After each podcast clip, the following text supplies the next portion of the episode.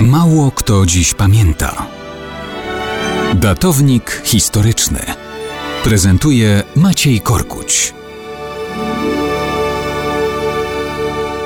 Mało kto dziś pamięta, że wczoraj minęła rocznica utworzenia Cesarstwa Haiti 22 września 1804 roku. Było cesarstwo, musiał być i cesarz. Był, nazywał się Jean-Jacques Dessalines. Hasła rewolucji francuskiej mówiące o wolności i równości wszystkich niekoniecznie miały dotyczyć kolonii francuskich. Kiedy na San Domingo francuscy czarnoskórzy niewolnicy byli potrzebni republice do walki z Hiszpanami i Brytyjczykami, obiecywano trwałe zniesienie niewolnictwa i wolność. Złożona z czarnoskórych armia pomogła przywrócić władzę Paryża nad wyspą. Czarnoskóry generał Toussaint został niemal samodzielnym władcą pod zwierzchnictwem Paryża. Zaczął jednak przeszkadzać, kiedy Napoleon potrzebował pełnego podporządkowania i zysków z kolonialnej gospodarki. Przysłane z Europy wojska pojmały Toussainta i przywiozły go do Francji. Tam już żywego z więzienia go nie wypuszczono.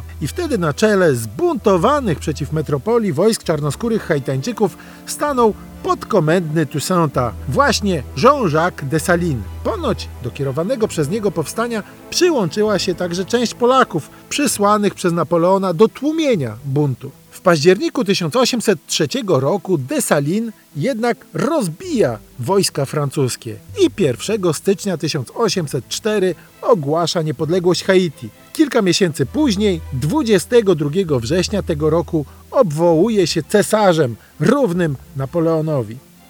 No, niestety, długo jednak nie porządzi. Kłopoty gospodarcze zżerały to państwo, a narastające niezadowolenie przyniosło falę wrogości właśnie wobec Desalina i jego dość brutalnych i okrutnych rządów. Dochodziły do tego napięcia pomiędzy czarnymi i kreolskimi Haitańczykami. Już po dwóch latach rządów w 1806 roku cesarz Haiti zostaje zamordowany przez swoich własnych żołnierzy. Jeden z przywódców spisku ogłasza się najpierw prezydentem, a potem królem Haiti. I taki to był początek i szybki koniec dwuletniego haitańskiego cesarstwa.